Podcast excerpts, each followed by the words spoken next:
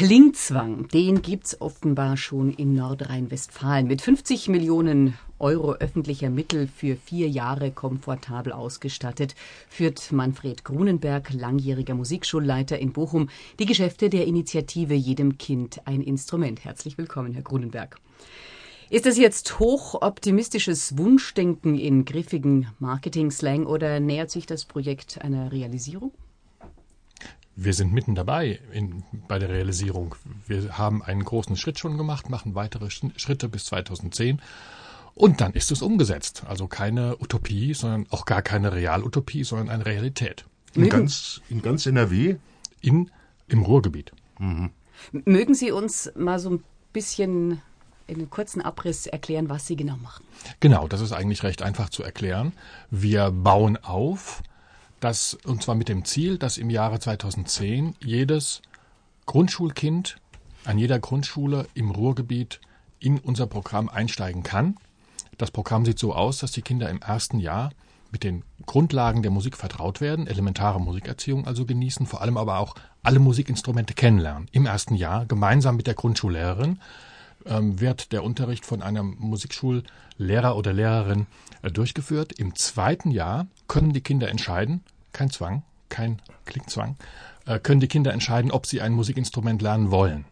In diesem Jahr haben 89 Prozent der Kinder entschieden, dass sie es wollen. Also ein ganz, ganz starker Wunsch nach Musikinstrumenten.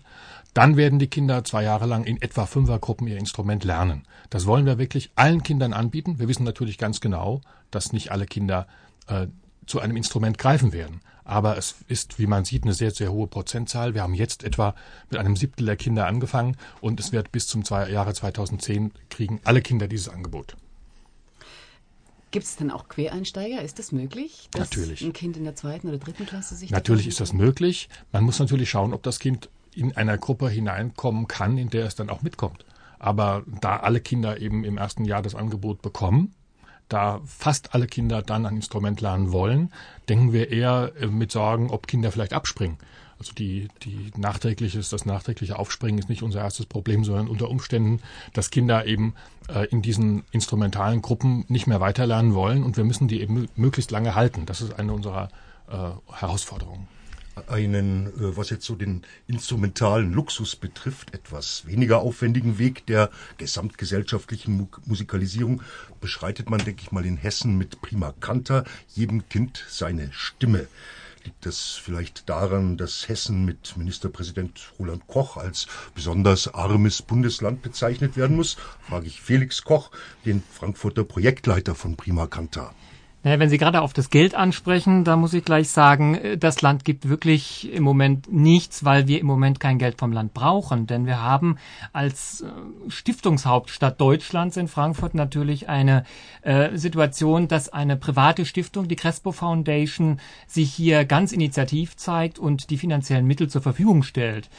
Prima Canta eben als äh, zweijähriges Fortbildungsprojekt für Grundschulmusiklehrerinnen, Grundschulmusiklehrer denen wir ähm, eben in zweijähriger Begleitung und Fortbildung ein neues didaktisches Modell, Konzept für den Musikunterricht in der Grundschule mit dem Schwerpunkt Singen eben geben wollen. Und Singen eigentlich nicht, weil es weniger kostet, sondern weil es einfach äh, das Unmittelbare ist oder das, ja, das unmittelbare Ausdrucksvermögen der Grundschulkinder, denn äh, ganz provokant gesagt, wer nicht singen kann, kann kein Instrument spielen.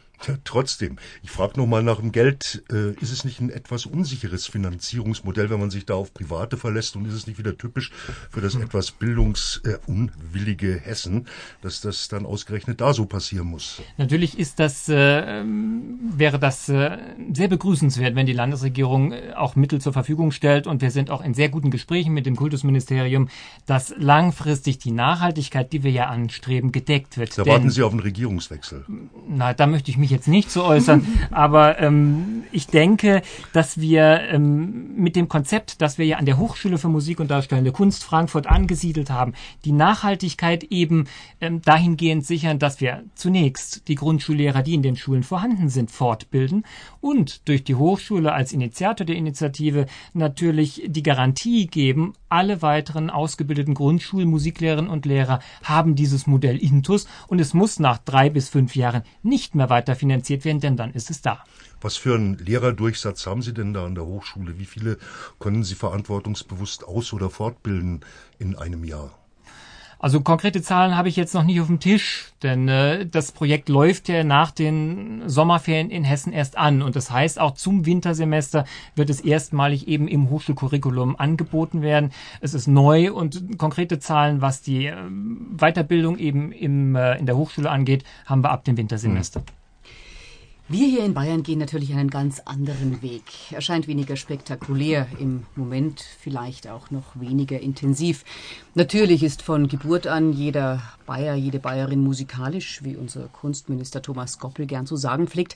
Deshalb konzentrieren wir uns bei der grundständigen Weitermusikalisierung zunächst auf Kindergarten und Schule. Wobei man aber, glaube ich, hinzufügen muss, dass auch bei uns bei weitem nicht ausreichend und qualitätvoll genug diese Ausbildung gepflegt wird. Und was wären wir ohne die Privatmusikerzieher hier in Bayern und was wären wir gar ohne die Musikschulen? Wir wären da bestimmt auch nur ein Kulturentwicklungsland.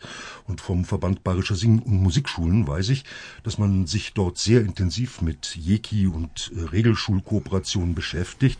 Aber da will man eben erstmal eine solide Personalplanung haben und nach Möglichkeit auch ein konsequentes Qualitätsmanagement für solche Initiativen. Und deswegen wartet man da noch ein bisschen ab.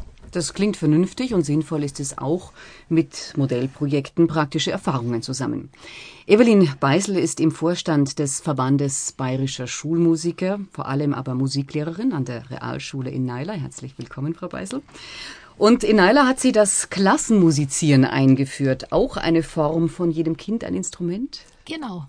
Also zuerst einmal jedem Kind ein Instrument. Bei uns fangen an der Realschule Naila die Kinder erstmal mit dem Keyboardspiel an. Das heißt, jedem die gleiche Basis. Wir wollen damit eine Basis schaffen, um überhaupt kommunizieren zu können, dass die Noten eben wirklich nicht Hieroglyphen sind, sondern wirkliche Zeichen, mit denen Schüler umgehen können. Und dann gehen wir in der sechsten Klasse zu jedem Kind ein Instrument, jedem Kind sein Instrument über. Und dann können sich die Schüler entscheiden, ob sie entweder in eine Bläserklasse gehen wollen, in eine Keyboardklasse weiterführen, in Percussion oder jetzt auch in eine Streicherklasse. Da ist dann praktisch die Entscheidung freiwillig. Da ist auch noch die Pflicht. Und dann ist die Möglichkeit, und das ist das Neue an unserem Modell, dass wir im Zweig 3b Musik als Prüfungsfach, als Abschlussprüfungsfach und als Hauptfach anbieten, wo dann Musik dreistündig am Vormittag plus Instrumentalunterricht am Nachmittag stattfindet. Den Instrumentalunterricht, äh, den muss ja jemand äh, bestreiten. Da sind Sie, nehme ich mal an, nicht ganz allein. Da bin ich nicht allein. Ich habe drei hauptamtliche Kollegen und wir haben auch Kooperationen mit Musikschulen, wobei wir die Lehrer direkt bei uns an der Schule gebunden haben und über, das, über die äh, Regierung in Oberfranken unterstützt werden und da entsprechend noch Zusatzstunden sozusagen uns Fachleute ans Haus holen. Sind die dann kostenfrei für die Schüler? Ja. Komplett kostenfrei. Ja. Aber Ihr Instrument müssen Sie selber mitbringen. Das müssen Sie selber mitbringen. Wir haben auch Leihinstrumente angeschafft über verschiedene Konzerterlöse und dann unterstützt von der Oberfrankenstiftung haben wir einige Leihinstrumente anschaffen können, die dann eben entsprechend weiter verliehen werden. Die Keyboards, hat da jedes Kind dann erstmal eines selber? Also wir haben 25 Keyboards in zwei Räume mit 25 Keyboards und das ist dann sozusagen, teilen sich die Schüler jeweils ein Instrument. Und sie lernen dadurch natürlich auch aufeinander Rücksicht zu nehmen, weil sie sich ein Instrument teilen. Und es ist natürlich sehr schön mit der linken Hand der eine Schüler, mit der rechten Hand der andere und im Wechsel. Und die müssen dann wirklich auch Teamfähigkeit beweisen, erstmal in der Partnerarbeit und dann auch in Gruppentischen. Und dann, wer es am besten kann, der darf dann an den Flügel gehen und sein Stück dann am Flügel präsentieren. Und äh, wie halten Sie es mit der These von Ihrem Kollegen Felix Koch, dass man eigentlich erstmal singen muss, bevor man überhaupt ein Instrument äh, anfassen es darf. Es ist ja nur eine Stunde von den beiden, die Musikunterricht stattfindet. Und in der anderen Stunde, wo auch Theorie unterrichtet wird, kommt selbstverständlich auch das Singen. Das Singen gehört selbstverständlich zum Unterricht. Naja, äh, wir haben sowieso Glück. In Bayern sind gerade die Ferien ausgebrochen und äh, die Schülerinnen und Schüler von Evelyn Beisel, die haben trotz Spaniensog und äh, Domrep Erholungszwang äh, hier sich bei uns im Studio eingefunden. Es ist eine ganze Klassenmusiziergruppe, die aus Naila zu uns angereist ist. Willkommen bei Taktlos Live auf Bayern 2. Und wir hören jetzt gleich die aktuelle Nummer 3 der offiziellen Hitparade der Realschule Naila. Ein geniales Cover des Survivor-Songs Eye of the Tiger. bitte.